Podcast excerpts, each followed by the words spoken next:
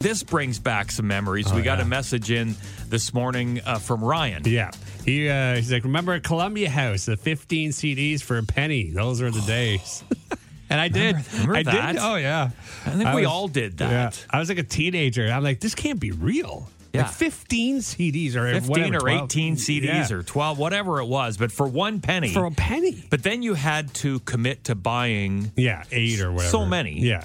But when you did the math, you were still way ahead of oh, the yeah. game. Oh, yeah. Way ahead. Because CDs at that time were 25 bucks, 20 bucks. And and, So- and they were hoping that people would keep the orders going because as you said, they did something where they had their like CD of the month. Yeah. So after you signed up and you got your 15 CDs and you chose them and you got them all. Yeah. Um, you'd have to buy like eight more every month. Yeah, Or well, yeah, whatever. whatever it, it was. was, right? And uh, But if then you, could, you didn't, could then you could cancel, but if you didn't, yeah.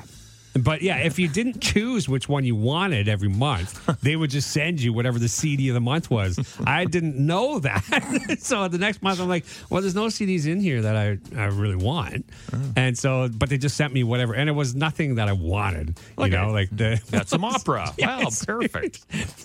Throw that on- in the CD player. The best of polka. Oh, wow, that's fantastic. So many people ripped off Columbia House back in the day. It didn't last that long. Well, now we know why.